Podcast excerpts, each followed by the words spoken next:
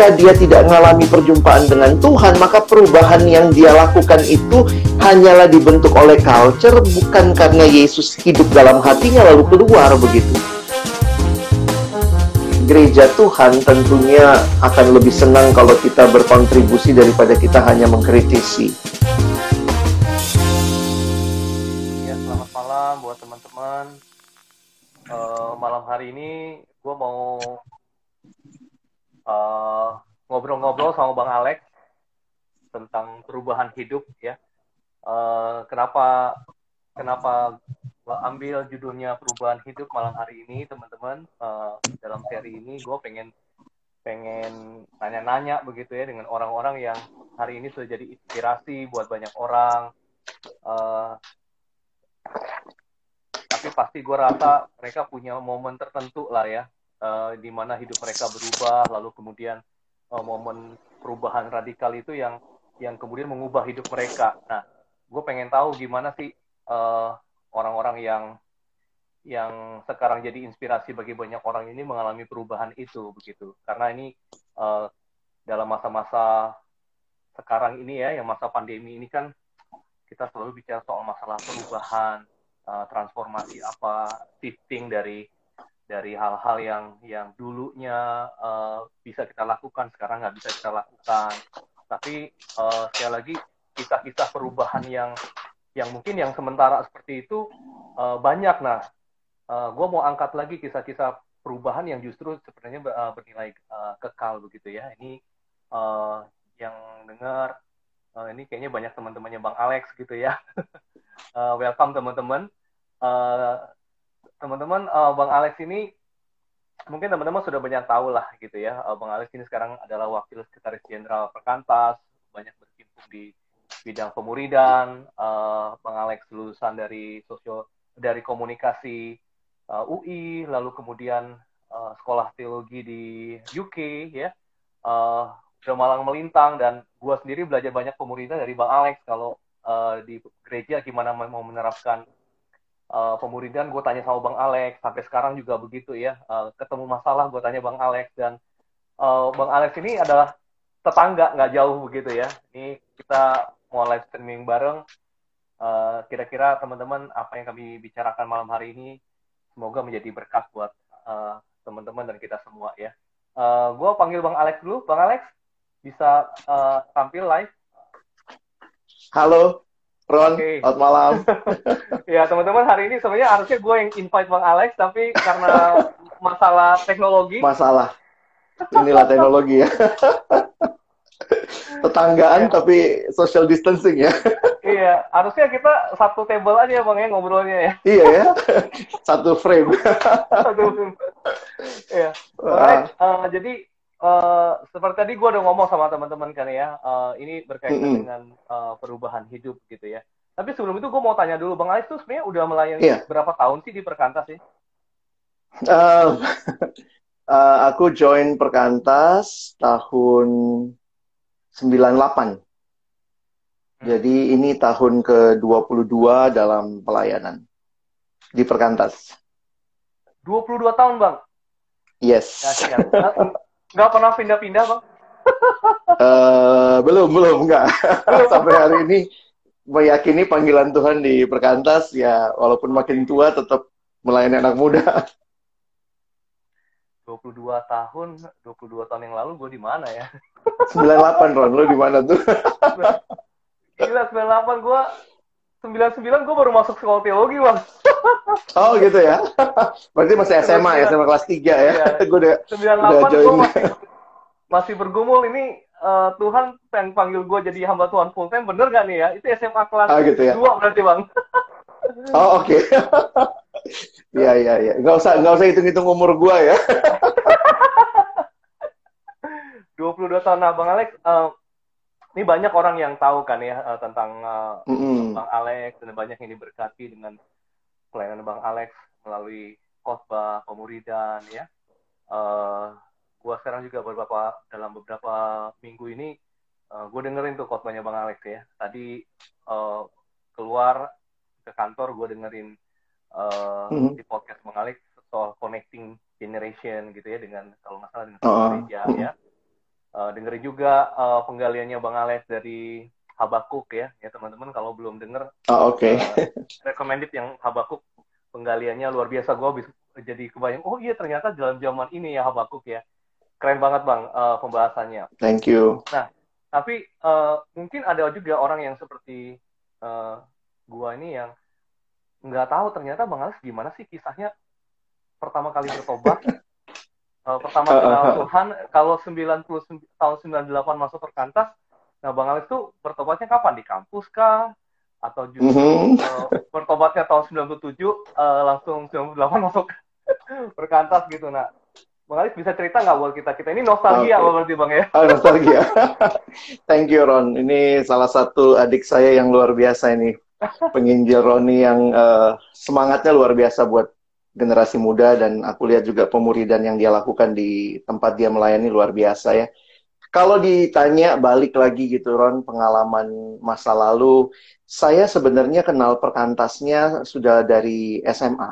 Maksudnya kenapa saya bicara perkantas? Karena ini seperti rumah kedua saya, keluarga kedua saya, karena di situ juga saya kenal Tuhan melalui pelayanan perkantas.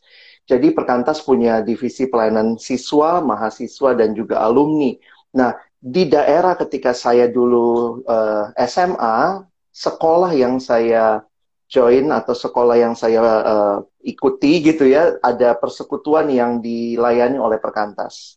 Jadi ketika itu saya siswa itu tahun 89 saya masuk SMA kelas 1 dan uh, ya kalau cerita sebentar begini ya bahwa masa lalu saya itu sebenarnya saya termasuk anak yang baik gitu dalam arti tanda kutip baik ya. Kenapa saya katakan begitu karena um, ya saya kalau ingat cerita di Alkitab, saya lebih merasa diri saya justru lebih seperti anak sulung begitu ya. Anak sulung yang merasa diri sudah baik. Saya dari kecil dari keluarga Kristen, keluarga yang baik, harmonis, saya dapat kasih sayang, saya dapat banyak talenta yang berkembang. Bahkan juga ketika saya sekolah, prestasi saya di sekolah baik gitu ya. Eh, nggak jauh dari lima besar begitu Lalu kemudian ketika masuk SMP juga saya dapat sekolah yang baik, lalu kemudian saya dapat prestasi, itu salah satu prestasi yang waktu itu uh, wah begitu membanggakan buat sekolah. Saya terpilih menjadi siswa teladan mewakili sekolah saya dan akhirnya dikirim ke Jakarta dari anak daerah dikirim ke Jakarta waktu itu ketemu presiden dan segala macam begitu ya bahkan di dalam pelayanan rohani pun saya anaknya memang suka membaca, saya suka pengetahuan umum begitu dan termasuk salah satunya adalah saya senang baca uh, buku-buku uh, rohani Alkitab begitu ya. Tapi itu semua ya saya lakukan sebagai satu kesenangan saja. Saya ingat ketika kira-kira sekitar 3 SMP begitu ya. 3 SMP pun saya sudah dipercayakan tanda kutip melayani di gereja waktu itu dengan uh, jadi jadi anak bawang sih. Tapi jadi kayak uh, dipercayakan mengajar teman-teman begitu. Tapi jujur aja waktu itu saya belum kenal Tuhan secara pribadi jadi saya bertumbuh dalam kekristenan dalam lingkungan yang sangat Kristen tapi saya tidak punya pengenalan pribadi akan Kristus jadi waktu saya masuk sekolah SMA kelas 1 SMA dan itu pun karena saya termasuk anak yang baik, setia, datang persekutuan gitu. Dan akhirnya saya terlibat pelayanan. Saya bertobatnya justru di camp pelayanan gitu. Waktu saya kelas 1 SMA, lalu kemudian di ada ada ada acara retret untuk pelayan sebenarnya. Jadi waktu itu mau me, me, me, apa ya mengajak anak-anak untuk melayani. Dan waktu itu saya terpilih juga, saya, saya ikut dalam camp itu dan benar-benar di situ saya ya Tuhan Tuhan berbicara melalui firman Tuhan melalui khotbah oleh seorang uh, ibu rohani saya Ibu Nelly Tuhumuri waktu itu dan melalui hamba hambanya ini dia menyatakan begitu ya saya ingat banget uh, mungkin saya nggak ingat persis ayatnya tapi kalimatnya adalah dia mengatakan mungkin ada saudara yang sudah merasa diri baik dan sudah melayani bahkan tapi kamu tidak kenal Yesus kamu nggak pernah Eh, mengalami perjumpaan pribadi dengan Tuhan. Dan jujur aja di tengah segala prestasi saya itu, saya hidup di dalam dosa. Saya terjebak dalam pornografi, saya terjebak di dalam hal-hal yang saya tahu uh, ya dosa-dosa di dalam pergumulan hati, mungkin iri sama orang dan kemudian merasa diri lebih baik dari orang lain. Dan uh, malam itu dalam retret itu um, saya pertama kalinya buka hati terima Yesus itu di retret kelas 1 SMA di retret tahun saya cuma ingat bulannya itu Februari tahun 90. Jadi kalau tahun ini kira-kira udah 30 tahun lah ya Tuhan uh, saya kenal Tuhan secara pribadi dan ya itu itu benar-benar merasa ini ya kalau saya saya suka refleksi ke belakang gue punya semua gitu dalam tanda kutip ya yang di di di didamba-dambakan oleh anak usia SMP SMA pada waktu itu punya prestasi punya kebanggaan punya talenta dan segala macam. Tapi ternyata gue nggak punya Kristus dan itu itu benar-benar kosong begitu ya jadi semua dinikmati tetapi ternyata tanpa Kristus gue rasa nothing gitu nah itu sih kira-kira secara singkat ya yang bisa gue ceritain hmm. jadi abang udah uh sebelumnya SMP udah terlibat pelayanan ya, hmm. ya? Iya, uh, kira-kira begitu. Siswa, ya? Baca buku rohani. Um, waktu itu masih di gereja. Waktu itu di gereja. Saya baru kenal pelayanan perkantas dalam arti siswa itu pas SMA. Jadi kira-kira begitu. Uh, jadi ini kalau gue bisa simpulin, jadi Bang Alex ini uh, justru kenal Tuhannya sudah pelayanan uh, dari iya. keluarga Papa mama kan Kristen nggak Pak ya? Iya, iya. Latar belakang Kristen. Kakek juga Kristen. Oh, kami sudah generasi ketiga keempat sih Kristen pasti ya. Jadi benar-benar inilah apa sudah merasa apalagi dari suku-suku yang merasa dekat sama Tuhan Yesus gitu ya. Yang ya, yang udah sekolah minggu dari sejak kandungan ya, Bang. Betul. udah ke gereja waktu masih digendong juga udah jalan ke gereja justru kita kalau nggak ke gereja hari Minggu justru dimarahi nih Bang ya. Iya. Jadi benar-benar apa ya budaya Kristen yang membentuk segala macam, tetapi uh, iman iman secara personal kepada Kristus dan dan memang dalam realita uh, gereja tradisional begitu ya bahwa uh, kekristenan tradisi jadi sesuatu yang yang dianggap cukup tanpa ada apa ya tanpa ada pengenalan pribadi akan Kristus yang saya pikir itu yang uh, saya missing di masa saya bertumbuh waktu itu. Bang, ini jadi menarik ya Bang. Ini berarti kan begini, hmm. kita tuh sering bicara soal masalah Christian culture, ya kan ya? Iya. Bagaimana ya. Kekristenan itu menjadi uh, kultur kita begitu kan ya. World view hmm. kita misalnya begitu ya. Uh, betul kan ya Bang ya? Itu world betul, tapi ternyata betul. permasalahan itu bukan bukan di sini gitu ya. Iya. Di sininya nggak kurang begitu kan ya. Uh, kalau jadi kalau aku bisa simpulkan nih, abang kan masuk kayak kategori uh, sebelum kenal Tuhan ya. Jadi kayak mm. orang Kristen KTP, bener nggak bang ya? Betul. Orang Kristen tanpa pertobatan ya. Tanpa pertobatan. Karena aku ngerasa gini, Ron. Waktu itu ngerasa baik-baik aja. Uh. Oh, sebenarnya aku cerita satu satu hal lagi ya. Jadi begini, um, aku kan tadi aku cerita, aku SMA tuh 89 waktu masuk SMA itu ada retret. Biasalah ya, ada retret di sekolah, ikutanlah retret itu. Lalu kemudian di retret itu tuh ada penantangan terima Yesus juga. Udah ada tuh. Nah, waktu itu gue sebagai orang yang merasa, ya dari latar belakang yang merasa, ah gue udah Kristen dari kecil, lalu aja gitu kali ya. Lalu kemudian aku ngeliat beberapa temen nangis gitu. Wah, ada yang nangis terima Yesus waktu itu ya. Sampai air matanya kayak berember-ember. Terus aku tuh geli aja karena nggak biasa gitu di gereja terus ngelihat gini ya Ella ngapain sih nangis nangis emang gereja lu aja tukang nangis nangis gitu gitu ya gue secara pride-nya merasa walaupun aku nggak menyatakan tapi ngelihat gitu nah ternyata enam bulan kemudian gue ikut dalam retret gue yang ngalamin tuh yang yang mengalami apa ya akhirnya malam itu benar-benar gue tumpah ruah gitu ya menyesali dosa di hadapan Tuhan dan malam itu gue dilayani secara pribadi oleh satu abang dan itu bagi gue, uh, kalau mau dibilang momen ya, itu momen pertobatan secara pribadi terima Yesus. Tapi kalau mau dikatakan Christian culture itu impact-nya semana gitu. Hmm. Aku tetap melihat Tuhan bekerja dalam culture-culture dari aku dari sekolah minggu. Tuhan pakai juga eh, guru-guru sekolah mingguku. Aku udah satu dulu dari kira-kira kelas 6 SD. Itu karena diajarin oleh guru sekolah minggu. Hmm. Dia ngasih renungan, terus kemudian terus bertumbuh. Jadi akhirnya aku melihat ini ya, ya memang momennya di situ. Tetapi Christian culture mendukung. Nah, sedihnya adalah kalau Christian culture merasa itu itu cukup tanpa membawa orang kepada perjumpaan pribadi dengan Tuhan. Nah, aku pikir uh, kita juga tidak menyalahkan Christian culture. It's a good thing, tetapi tidak bisa hanya Christian culture karena setiap orang perlu mengalami perjumpaan pribadi dengan Kristus.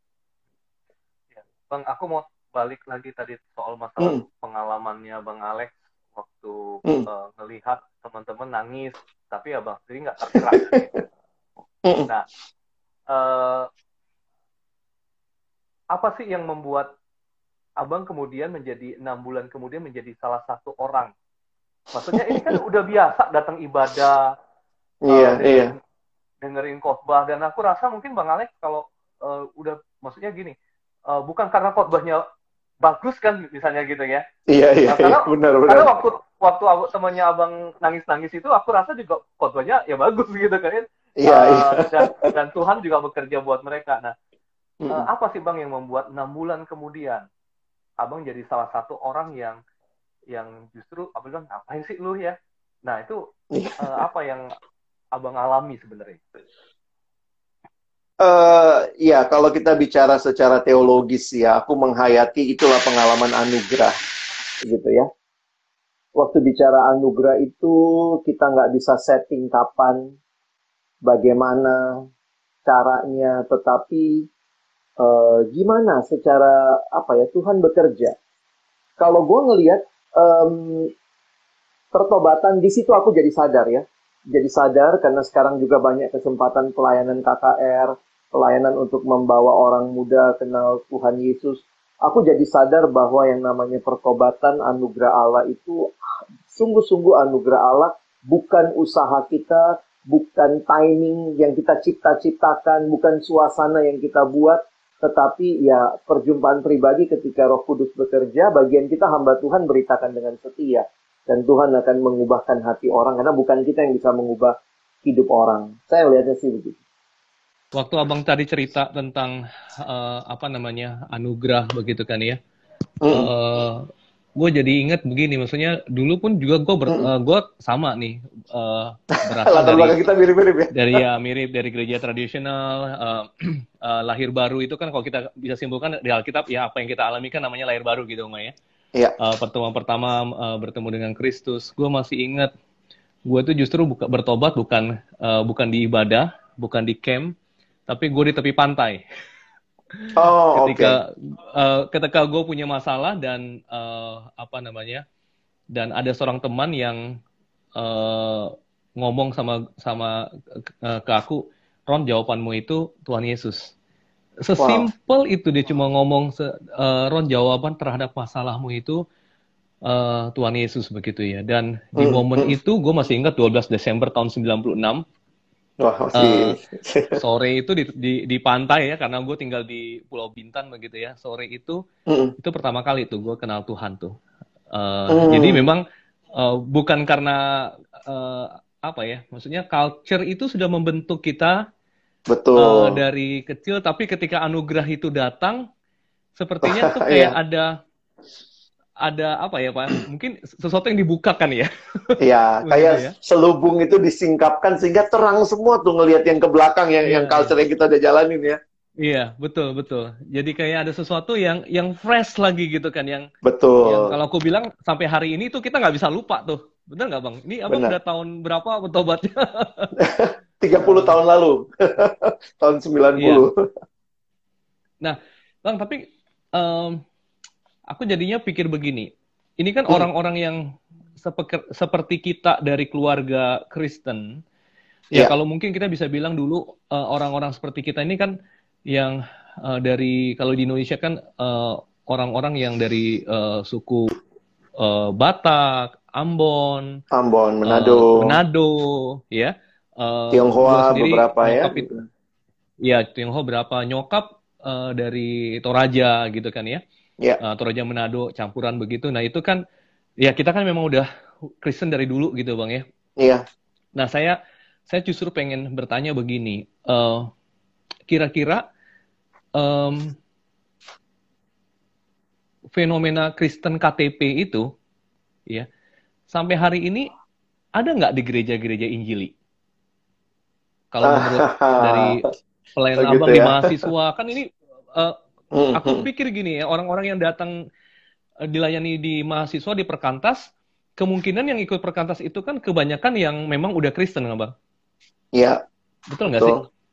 Nah, waktu di perkantas sendiri abang nemuin nggak sekarang orang-orang uh, orang -orang yang memang dari gereja Kristen Injili, bukan yang bukan yang di era tra uh, tradisional ya. ya. Uh, uh, tapi ini yang gereja-gereja ya seperti mungkin gereja gua ya, yang uh, uh-huh. gereja Injili dan sebagainya. Uh, apakah fenomena Kristen KTP itu masih ada? Hmm. Aku nggak nggak nggak bisa kasih gambaran secara data dan dan apa ya. Tapi aku ngeliat bahwa uh, ya itu itu ada nominal Christians itu bagiku hmm. banyak ba banyak dalam pengertian begini ya um, nah ini ini juga aku aku merasanya gini kali Ron ya kita harus menghayati bahwa seinjili injilinya gereja kita atau gerakan kita tetapi pemberitaan Injil harus terus disampaikan. Pertobatan pribadi menjadi bagian yang perlu di, di, diingatkan, dibagikan, dan kesegaran rohani akan terjadi ketika hal itu ada. Nah, aku melihat di banyak eh, gereja-gereja uh, atau gerakan termasuk pengantas dengan konteks Injilinya, ketika merasa bahwa culture ini sudah cukup, hmm. itu bahaya. Mak, uh, jadi akhirnya kehilangan kehilangan greget bahwa ya sebenarnya sesuai dengan namanya gerakan Injili maka Injil harus diberitakan berarti hmm. juga kehidupan rohani yang yang harusnya dibangunkan dari kematian rohani menjadi hmm. kehidupan rohani itu harus disampaikan. Jadi uh, memang kita kita nggak bisa mengukur ya ini sudah bertobat hmm. atau tidak itu urusan Allah sama mereka. Tetapi yang aku agak takut memang ketika gerakan-gerakan Injili merasa sudah cukup dengan semua tradisinya.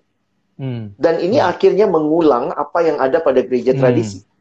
Karena hmm. akhirnya menjadi sebuah tradisi baru lagi sehingga uh, aku ingat sih dalam beberapa kali uh, apa ya mendengar ada parenting yang disampaikan tuh aku bersyukur ya ada pembicara yang mengingatkan ingat loh bahwa memberitakan hmm. Injil pertama-tama adalah kepada anak-anak kita.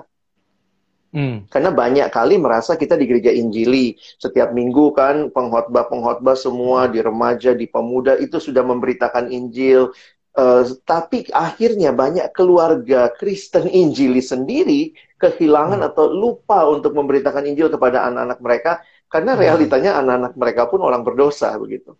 Nah bersyukurnya anugerah Tuhan luar biasa ya. Jadi kadang-kadang sesudah itu waktu mereka masuk ke kampus atau masuk ke sekolah bertemu dengan pelayanan seperti perkantas, mereka dilayani. Ya, beberapa saya lihat bahkan dari gereja Injil itu baru terima Yesus sungguh-sungguh di di apa di di kampus begitu. Jadi mm -hmm. makanya itu kira-kira cara menjawabnya ya. Iya, uh, iya bang. Uh, uh, aku kan ada di gereja sekarang ya, pelayanan di yeah. gereja ya. Uh, justru aku pengen pengen dari pengalaman Bang Alex ya, aku pengen uh, nanya uh, kira-kira nih Bang ya untuk dalam konteks uh, gereja mungkin ya, uh, atau mungkin bagi orang tua Kristen lah ya. Uh, kita kan sekarang uh, apa namanya yang orang uh, yang menikah lalu punya anak gitu ya kan kita uh, ini anaknya kan jadi anak orang Kristen. Iya. ya kalau dari pengalaman-pengalaman uh, bang dari pengalaman Bang Alex atau pengalaman orang lain berarti kalau hmm. anak orang Kristen belum tentu tuh anaknya benar-benar Kristen. Cuma dia beragama yes. Kristen. Yes. Betul exactly. ya? Benar. Hmm. Nah, apa yang harus misalnya gini, apa yang harus dilakukan oleh gereja? Apa hmm. yang harus dilakukan oleh orang tua mungkin ya? Orang tua supaya supaya fenomena orang Kristen KTP nih hmm. ya. Ini nggak terus terjadi. Uh, maksud hmm. gue begini. Um, di gereja-gereja asal uh, gereja tradisional itu kan uh, bisa apa ya tradisi uh, fenomena orang Kristen KTP itu uh, kayaknya tuh melekat di sana kan namanya.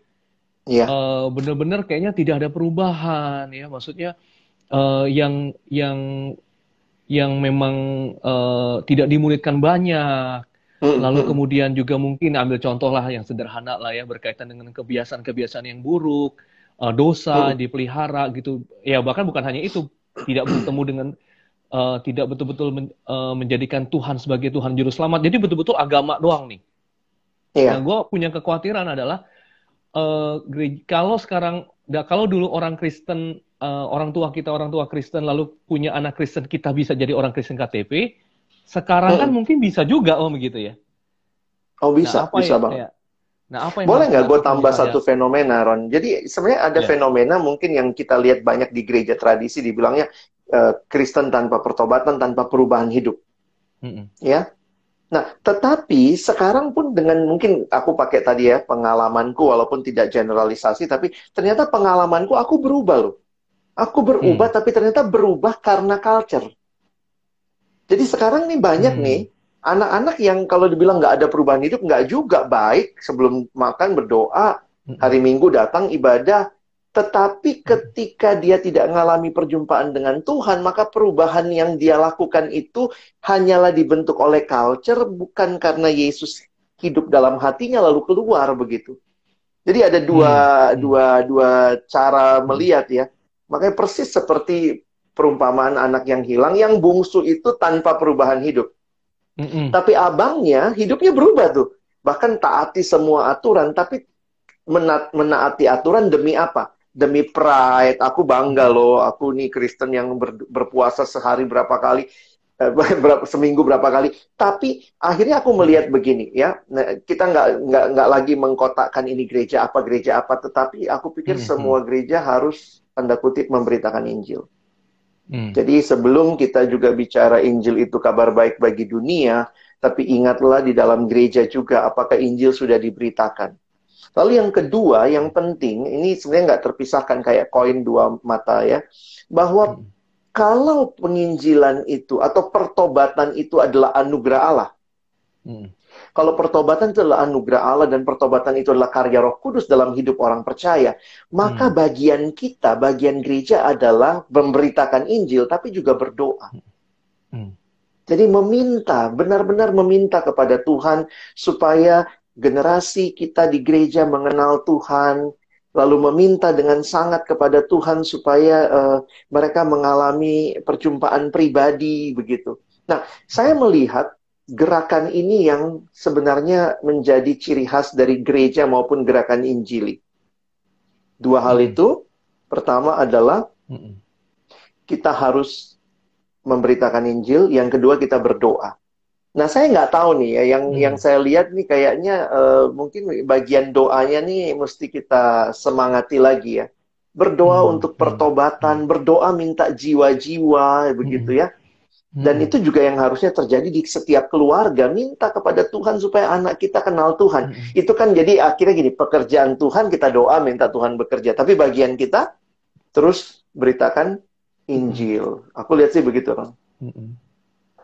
Iya, ini uh, sebelum gue lanjut lagi dengan pertanyaan gue, teman-teman yeah. yang uh, pengen nanya dengan Bang Alex ya, uh, mungkin tadi boleh tanya tentang uh, gimana hmm. tadi pertobatan Bang Alex ya atau tadi tadi yang kita akhirnya bicara soal masalah Kristen uh, tanpa pertobatan gitu ya teman-teman yang mau tanya boleh uh, iya silakan uh, boleh bertanya begitu ya untuk kita bisa explore uh, tema ini perubahan hidup ini mm-hmm. dengan lebih baik lagi ya nah bang uh, justru aku jadi kepikiran uh, apa namanya uh, jadi sebenarnya uh, kita mungkin harus ngelihatnya begini ya bukan hanya soal nih mm. anak jadi uh, apa namanya pembinaan-pembinaan dalam gereja.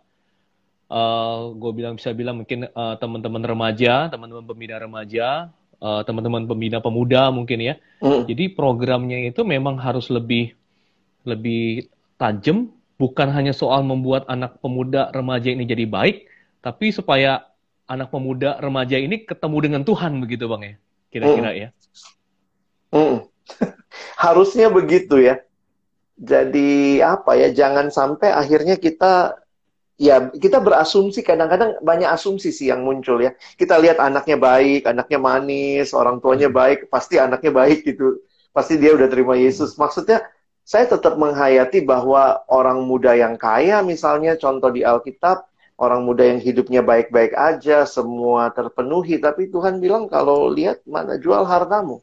Di situ akan kelihatan sebenarnya siapa yang terpenting dalam hidupnya. Jadi saya melihat pentingnya mungkin untuk kita mengapa ya gereja menghotbahkan memperkenalkan Kristus yang adalah yang terutama dibanding segalanya karena dunia sangat banyak menawarkan berhala bagi kita saat ini yang Yesus jadi hilang pamor gitu. Ngapain percaya Yesus? Hmm. Gue lebih santai kok dengan punya duit gue aman, gue tenang gitu. Hmm. Jadi kalau boleh tanya bang, sebenarnya tanda Ya kalau kita memang kita kan nggak boleh hmm. menghakimi nih orang ini uh, belum yeah. bertobat atau uh, udah hmm. udah ketemu Tuhan atau belum begitu ya, atau jadi orang Kristen nominal, orang Kristen KTP begitu. Hmm. Hmm. Tapi ada nggak bang, misalnya dari kalau dari abang sendiri tanda-tanda orang yang mengalami pertobatan sejati itu apa sih? Nah ini memang kalau lihat bahwa ya lihat aja tanda yang ada di Alkitab sebenarnya bahwa ketika itu ada pertumbuhan rohani dan pertumbuhan rohani itu akan berdampak dalam relasi dengan Allah dan sesama kan? Karena pertumbuhan rohani itu sebenarnya secara sangat sederhana adalah menjadi seperti Kristus. Jadi kalau kita tanya uh, dia dia udah kenal Tuhan belum, udah bertumbuh belum? Uh, kita ukurannya apa? Dia makin seperti Kristus nggak dalam pikiran, hmm. perkataan, perbuatan dan sebenarnya itu kan a, a lifelong journey. Jadi se, per, hmm. sebuah perjalanan seumur hidup. Nah, hmm nggak tahu nih saya lihat ada teman yang nanya soal um, kayaknya kalau kita bilang terima Yesus secara pribadi jadi inklusif apa kesannya kesannya kayak eksklusif begitu ya uh, hmm. kalau saya melihat kalau benar kita terima Yesus kita mengalami pertobatan pribadi kita bergerak menuju ke hidup yang serupa dengan hmm. Kristus maka pasti aspek sosial akan nyata jadi saya jujur aja tidak hmm. takut memperkenalkan Yesus sebagai satu-satunya Tuhan dan Juru Selamat, seolah-olah itu mematahkan nanti dia cuma peduli sama keselamatan pribadinya, nggak peduli sama hmm. lingkungan sosialnya. Bukan, hmm. nggak seperti itu. Harusnya kalau dia mengalami perubahan hidup, maka dampaknya tuh ada. Karena hmm. Yesus sendiri kan mengatakan begitu ya, bahwa uh, hmm. apa pun yang kau lakukan bagi salah seorang dari mereka, kau melakukannya buat aku. Jadi sebenarnya hmm kehidupan orang yang bertumbuh makin serupa Kristus, makin nggak hmm. hidup buat dirinya sendiri. Harusnya makin hidup buat hmm. Tuhan dan hmm. sesama hmm. sih. Kalau aku lihatnya gitu. Hmm. Hmm. Jadi uh, justru uh, tanda-tanda uh, perubahan yang ada di dalam diri itu harusnya bisa dilihat oleh orang lain gitu, bang ya? Iya, iya. Tanda-tandanya ya. nampak lah. Hmm. Nah ini ada yang tanya nih, bang. Uh, iya dari Deborah Woriasi ya. Ini mau tanya Bang, hmm. beberapa gereja tradisional termasuk gereja saya hanya fokus dengan ibadah rutin, tapi kurang menghubungkan firman dengan kehidupan sehari-hari. Uh, Christian World view-nya hmm. tidak dibagikan kepada jemaat. Jadi ini kira-kira uh, pertanyaannya, uh, uh, hmm. nah ini susah juga nih Bang ya, kalau maksud saya, maksudku kalau memang yeah. kita tuh ada di gereja yang memang begitu gitu ya, uh, ya tadi tidak uh, firmannya hanya kurang menghubungkan dengan uh, kehidupan sehari-hari, ibadah menjadi ritual, uh, Christian worldview-nya juga tidak dibagikan, atau mungkin jangan-jangan juga uh, uh, pelayanan ibadah khotbah tidak tidak relevan. Iya. Nah, andai kata kita berada di gereja seperti itu ya, bang, mm, mm. apa yang harus kita lakukan? Ini kan kadang-kadang suka begitu ya, uh, iya. orang satu sisi kayaknya sorry nih ya, kayaknya kita kadang-kadang suka nyalain gereja begitu. Betul. aku pribadi aku pribadi meyakini dan akhirnya menghidupi juga prinsip ini bahwa um, gereja gereja Tuhan tentunya akan lebih senang kalau kita berkontribusi daripada kita hanya mengkritisi. Jadi mm -hmm. uh, mungkin kontribusi kita sangat-sangat sederhana, paling sederhana mungkin ya berdoa. Kita sungguh-sungguh doakan hamba-hamba Tuhan yang menyampaikan firman, supaya itu bukan cuma sekadar uh, ritualistik gitu. Jadi maksudnya mm-hmm. tidak ada gereja yang sempurna, itu harus kita sadari juga. Karena tidak ada gereja yang sempurna bukan berarti kita tidak berjuang untuk membawa gereja kepada pertumbuhan dan uh, kehidupan yang lebih baik. Tapi kontribusi yang lain saya pikir ketika kita misalnya mengajar di sekolah minggu, terlibat melayani hmm. remaja, kita membentuk generasi ini untuk punya hal-hal yang tadi kita bilang gereja kita nggak punya gitu. Dia nggak punya Christian worldview. Dia nggak punya ini. Nah, pertanyaannya sering kali yang saya suka tanyakan juga kepada beberapa teman yang mengkritisi gereja, saya bilang saya sangat saya sangat uh, bersyukur dengan kekritisanmu. Karena itu menunjukkan bahwa sebenarnya orang yang kritis itu dia concern sama gerejanya kan. Jadi saya pikir But next you need to move forward, bukan cuma kritisi, tapi mari pikirkan kontribusi. Sehingga saya bilang, saya tantang kamu cuma pengunjung gereja, jangan-jangan kamu nggak ngajar sekolah minggu, nggak terlibat, tapi susah bang. Nah kalau susah, ayo beri diri gitu kan. Kalau kita mau gereja kita mengalami perubahan, soalnya gini, kalau kita pindah gereja juga, mungkin di sana firmannya bagus, eh organisasinya yang nggak bener. Di sini saking, saking bagusnya organisasinya, firmannya kayak biasa-biasa aja. Jadi kadang-kadang saya pikir buat orang-orang yang terus nyari-nyari gereja yang baik, yang bagus, akhirnya pertanyaannya adalah kamu harus stick untuk melihat di mana kamu hadir dan apa yang kamu bisa berikan sebagai kontribusi. Hmm. Jadi uh, justru mungkin kalau aku jadi berpikir uh, begini ya bang ya waktu hmm, kita hmm. waktu waktu mungkin kita berpikir seperti uh, dari Deborah begini ya justru yeah. mungkin jangan-jangan itu Tuhan menaruh satu kegelisahan di hati kita yang menjadi kegelisahan Tuhan juga, benar nggak bang? Betul. Ya? Jadi kadang-kadang Tuhan berikan kegelisahan bukan untuk supaya orang lain menjawabnya, tapi kita yang disuruh iya. terlibat menjawab ya. Jangan, jangan-jangan itu God, God's calling buat Deborah. Iya, gitu ya. iya. Makanya saya bilang tadi ya jangan uh, kritis itu adalah berkat juga karena kamu dikasih beban. Karena kalau kamu nggak punya beban, boro-boro kritisin. Mau banyak kayak apa, bodoh amat kan. Tapi waktu kita lihat kok khotbahnya begini, kok kayaknya firmannya begini, kok lagunya dinyanyikan tidak dengan tepat atau apa. Nah, sebenarnya itu menolong kita untuk jangan-jangan Tuhan udah kasih karunia, yuk terlibat di tim musiknya, yuk terlibat di tim apanya gitu. Ya, gue masih inget tuh bang ya dulu waktu gue SMA, hmm. gue SMA kelas 1 juga kenal Tuhan gitu kan ya. Uh, ya. Yang yang gue tahu adalah ke, ke kehausan di hati itu membuat gue tuh rindu untuk bersekutu dengan Tuhan.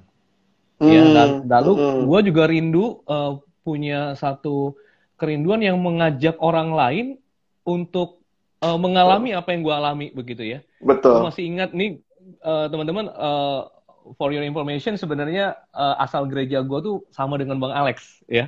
Uh, Bang Alex uh, masih tetap ada di gereja itu ya. Ini luar biasa yeah. teman-teman uh, perlu tahu. Bang Alex masih uh, ada di gereja itu dan gembalanya itu adalah adalah uh, gembala waktu gue waktu gue kecil. Ah, oke. Okay. ya ya ya ya. Bener ya Bang ya? Bener, uh, bener. Sayang sekali Pak Pendeta kita nggak dengerin lu. ya, lu berhutang uh, lu banyak sama Bapak. iya, iya. Itu Om Simon itu luar biasa membimbing uh, keluarga gua dulu ya.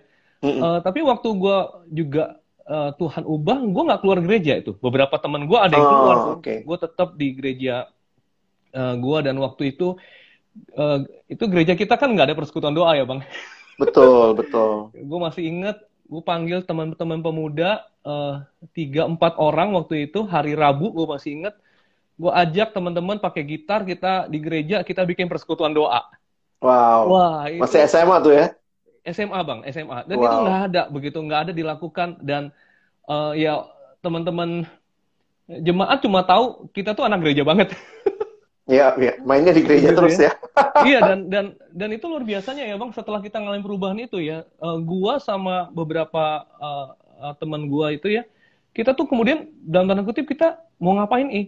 Uh, ya kita ada pelayanan di di Tunas, um, bukan Tunas yeah. aja, Teruna ya. Teruna, uh, PT ya. dan GP ya bang. PT GP ya. Nah teman-teman yang latar belakangnya ini tahulah PT GP itu apa. uh, eh, gue sampai waktu itu masih inget sampai uh, akhirnya kita itu nggak cukup hanya pelayanan di pemuda. Kita tuh sampai hari Minggu relain diri bangun pagi jam 7 kita jadi guru guru sekolah minggu. waktu itu benar, tuh ya. Benar. ya ya itu kalau abang cerita bahwa ya kalau kita di gereja yang seperti itu uh, ya teman-teman uh, kalau boleh tahu ya teman-teman gereja tempat gua dulu besarkan bayangin kita vokal grup aja bisa minum bir begitu ya dikasih ini hmm. nih ada minuman minuman bir begitu ya tapi waktu Tuhan mengubah ya kita tetap di gereja yang seperti itu ya. ngajak teman-teman mengalami perubahan itu kayak Benar. Jadi Begitu. apa ya? Uh, uh, kerinduan paling dalam memang waktu kita bertobat, kita kenal Tuhan, salah satunya adalah supaya orang lain juga boleh datang dan kenal Tuhan sih. Dan hmm. mungkin waktu itu gue juga muncul ya kerinduan untuk keluarga, mulai mulai setia tuh doain keluarga dari kelas 1 SMA karena tahu bahwa Tuhan aku udah ngalamin nih perubahan walaupun memang masih berubah terus ya jatuh bangun mm -hmm. tapi ber, ber, merindukan tuh bahwa keluarga gue juga ini kenal Tuhan sungguh-sungguh apa tidak gitu dan bersyukur ya itu cara Tuhan Tuhan dengar dan Tuhan jawab dalam waktunya ya. Mm -hmm. Uh, ini ada yang tanya lagi bang kalau uh, apa namanya uh, kalau mau perubahan dari Adianto nih kalau mau perubahan makanya masuk dalam sistem. Nah, nah beliau ini majelis ini. Ya, beliau majelis. Saya salut banget sama Mas Adi ini. Dia memberi dirinya luar biasa untuk gerejanya. Iya, nah kalau bisa masuk majelis sinode, masuk di klasis. Jadi kalau ah, ya. putis, didengar sama jemaah-jemaah yang lebih, luas ini mungkin juga jadi. Nah kalau Bang Alex kita sering gimana nih? Terutama kita kita yang anak muda ya, kadang-kadang mungkin kritik majelis gitu ya. Tapi waktu ditanya jadi majelis nggak mau ya bang? Nggak mau. itu, itu itu masalah ya. Memang ah, ini ya panggilan ya. Saya pikir juga itu panggilan dan memang di beberapa gereja masih ada pergumulan antara jadi majelis itu prestis. Wah hmm. harus ada nih jadi prestis. Nah saya pikir kita makin butuh juga majelis-majelis yang mengerti panggilan Tuhan, mengerti ngapain saya ada di sana dan kayak Mas Adi ini, saya pikir salah satu adik saya yang sangat memahami kenapa dia hadir dan bagaimana memberi dampak. Hmm. Jadi uh, jangan cuma omong doang sih. Ya hmm. mungkin nggak semua harus jadi majelis juga kan. Memang ada yang bisa hmm. jadi majelis, tetapi saya pikir uh, kesempatan berkontribusi dan kalau kita punya kesempatan, karena majelis itu kan kontribusinya pasti lebih luas karena ada dalam hmm. struktur ya. Nah, ya beri diri gitu Mm-mm. Saya pikir sih seperti itu ya. Iya, jadi uh, kalau memang uh, Tuhan mengubah hati kita, tentu Mm-mm. panggilan Tuhan itu akan menolong kita untuk uh, melakukan sesuatu ya, bang ya. Jadi nggak yeah. bisa tadi seperti abang bilang, nggak bisa hanya untuk hidup diri sendiri begitu ya. Ya Benar. mulai dari gereja sendiri. Kadang-kadang gue juga uh, lihat ya ada orang-orang yang uh, ya Tuhan sebenarnya Tuhan sudah taruh kegelisahan itu, tapi kemudian akhirnya menyerah Uh, ya kalau yeah, memang yeah, yeah. kalau memang itu jalan Tuhan ya kita nggak ngerti ya. Tapi kalau uh, pilihan lain yang gue rasa kita harus gemakan adalah kalau Tuhan sudah mengubah diri kita, tentu perubahan itu harus mm -hmm. dirasakan oleh gereja atau mungkin keluarga di mana kita berada, betul bang ya? Betul. Mm -hmm. Jangan jangan buru-buru apa-apa kecewa mundur lalu kemudian apa uh, malas ke gereja atau akar pahit kadang-kadang yang aku lihat sedihnya begitu ya karena memang kan gereja nggak ada yang sempurna juga jadi ngeliat ah Betul. semua majelisnya munafik gitu terus terus gimana kalau semua majelisnya munafik itu kan cara kadang-kadang menilai ah semua orang di gereja itu sama aja terus akhirnya nggak mau ke gereja nggak nggak memberi diri terlibat nah itu kan sedih ya sebenarnya bukan seperti itu seharusnya hidup beriman kita kalau gue ke situ gue lagi jadi pikir begini nih bang Alex sebenarnya uh, kalau kita berpikir begitu, sebenarnya di dalam diri kita itu sudah ada perubahan belum ya? Yang Tuhan kerjakan. Benar. Benar nggak bang ya? Kalau nah, kita aku aku ngelihatnya kadang-kadang gitu Ron. Sekarang ini ya, walaupun ini sekali lagi kita tidak bisa menghakimi, tetapi untuk orang-orang yang dibesarkan dalam tradisi gereja Injili banyak sekali yang ya bukan banyak sekali lah. Ada orang-orang tertentu yang kayaknya begitu pasif dengan hidup yang katanya sudah berubah. Jadi ya tidak mau terlibat, tidak memberi diri, tidak ikut berpikir gitu. Nah, gue ingat selalu ada kutipan dari uh, eh, J.I. Packer. Dia bilang begini, orang yang knowing God, orang yang kenal Tuhan, maka dia kasih empat ciri. Nah, salah satunya hmm. adalah dia punya great energy for God, dia punya great thought for God, dia punya great um, apa great thought, great energy. Satu lagi aku lupa yang satunya great contentment. Jadi kepuasan terbesarnya di dalam Tuhan.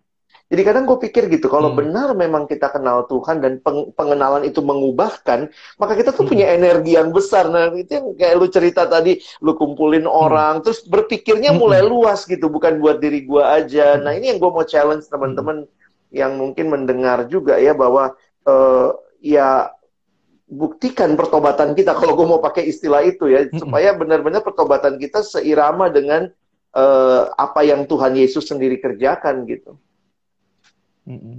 Justru kalau kita kemudian mengalami kesulitan, mengalami tantangan, meneteskan air mata, itu justru kita sudah berjalan di jalannya Kristus, bukan? Iya, betul. Iya, Kadang-kadang kita maunya empang ya, enak dan gampang. Iya. Nggak ada yang seperti itu. Gue suka tuh apa empang apa enak dan gampang. Enak dan gampang.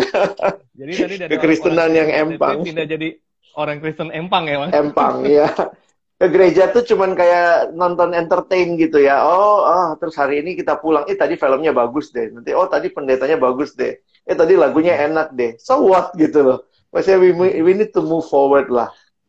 Iya. Ya, ini thank you Bang Alex uh, untuk uh, ngobrol-ngobrolnya Sama-sama, uh, malam hari ini ya. Saya justru pengennya kenapa uh, ada seri tentang perubahan hidup ini ya, karena mm -hmm. gue yakin banget kalau orang bertemu dengan Tuhan, ya uh, itu seperti satu momentum kayak uh, dalam air yang tenang, Tuhan yeah. lempar satu batu begitu ya bang, tapi yeah, itu, yeah. Uh, gelombangnya itu pasti uh, berasa kan gitu, Betul. gitu ya. Dan itu yang gue percaya uh, teman-teman kenapa juga gue undang uh, Bang Alex karena gue yakin teman-teman uh, akan ada kita perlu mikirin teman-teman 20 tahun, 10 tahun, 20 tahun yang lain, yeah. uh, who is the next Alex Nalohi? Iya ya kita nggak bakal hidup selamanya ya. Betul. Kita mesti nyiapin Betul. orang, terus tolong mereka, hmm. benar. Pemulihan penting, Ron. gue selalu merasa usia gue berhenti 28, tapi tahun depan gue udah 40 nih, Bang. ya, itu itu kesempatannya untuk boleh terus berkarya sih. Hmm, Never Jadi, too old for Jesus. Ya, Bang Alex, ada closing statement mungkin Bang Alex kita akan segera selesai. Ada closing hmm. statement untuk teman-teman yang malam hari ini juga mendengarkan kita atau buat teman-teman yang nanti mungkin bisa mendengarkan rekaman kita. Uh, apa yang hmm. Bang Alex ingin katakan uh, untuk closing statement terhadap uh, perubahan hidup, Bang? Iya, saya cuma mau ingatkan bahwa meskipun semuanya kamu punya, ini persis kayak Yesus bilang ya, aku makin menyadari karena aku ngalamin kali ya, bahwa meskipun kamu memperoleh semua dunia ini, tapi kalau kamu tidak kenal Yesus, nggak ada artinya. Jadi masa muda sebenarnya hmm. masa hmm. di mana kita merasa kayak saya punya semua, saya sudah dapat semua, tapi kiranya teman-teman sungguh-sungguh boleh kenal Yesus dan perubahan yang dihasilkan dari hidup yang mengenal Tuhan itu biarlah jadi dampak besar bagi banyak orang. Thank you. Oke, okay. Thank you Bang Alex. Uh, ya. Bang, kita boleh tutup dalam doa ya Bang ya. Uh, Oke. Okay. Saya minta uh, Bang Alex deh uh, mendoakan uh, kita semua dan uh, apa ya Bang, gue rindu memang tetap uh, gereja tetap jadi jadi tempat di mana orang-orang itu bisa mengalami perubahan hidup gitu kan ya. Saya yakin percaya gereja apa pun, mau gereja Injil nih, mau gereja teman-teman yang dari gereja yang soalnya soalnya kita berdua ini uh, bukan dari gereja yang dalam tanda kutip uh, betul-betul gimana, tapi kita gereja dari gereja tradisional dan kita bertobat di gereja tradisional bang ya. Iya, kita, ya, kita bertobatnya waktu ada di gereja. Betul, iya. Yuk Bang Alex uh, bisa berdoa okay. buat kita semua. Mari kita berdoa. Bapak di dalam surga, terima kasih untuk kesempatan sharing malam hari ini. Tuhan kami bersyukur sekali lagi karena anugerahmu lah kami boleh kenal Engkau dan mengalami perubahan hidup dan melalui hidup yang diubahkan. Kami bersyukur kami pun Tuhan pakai menjadi berkat bagi orang-orang di sekitar kami.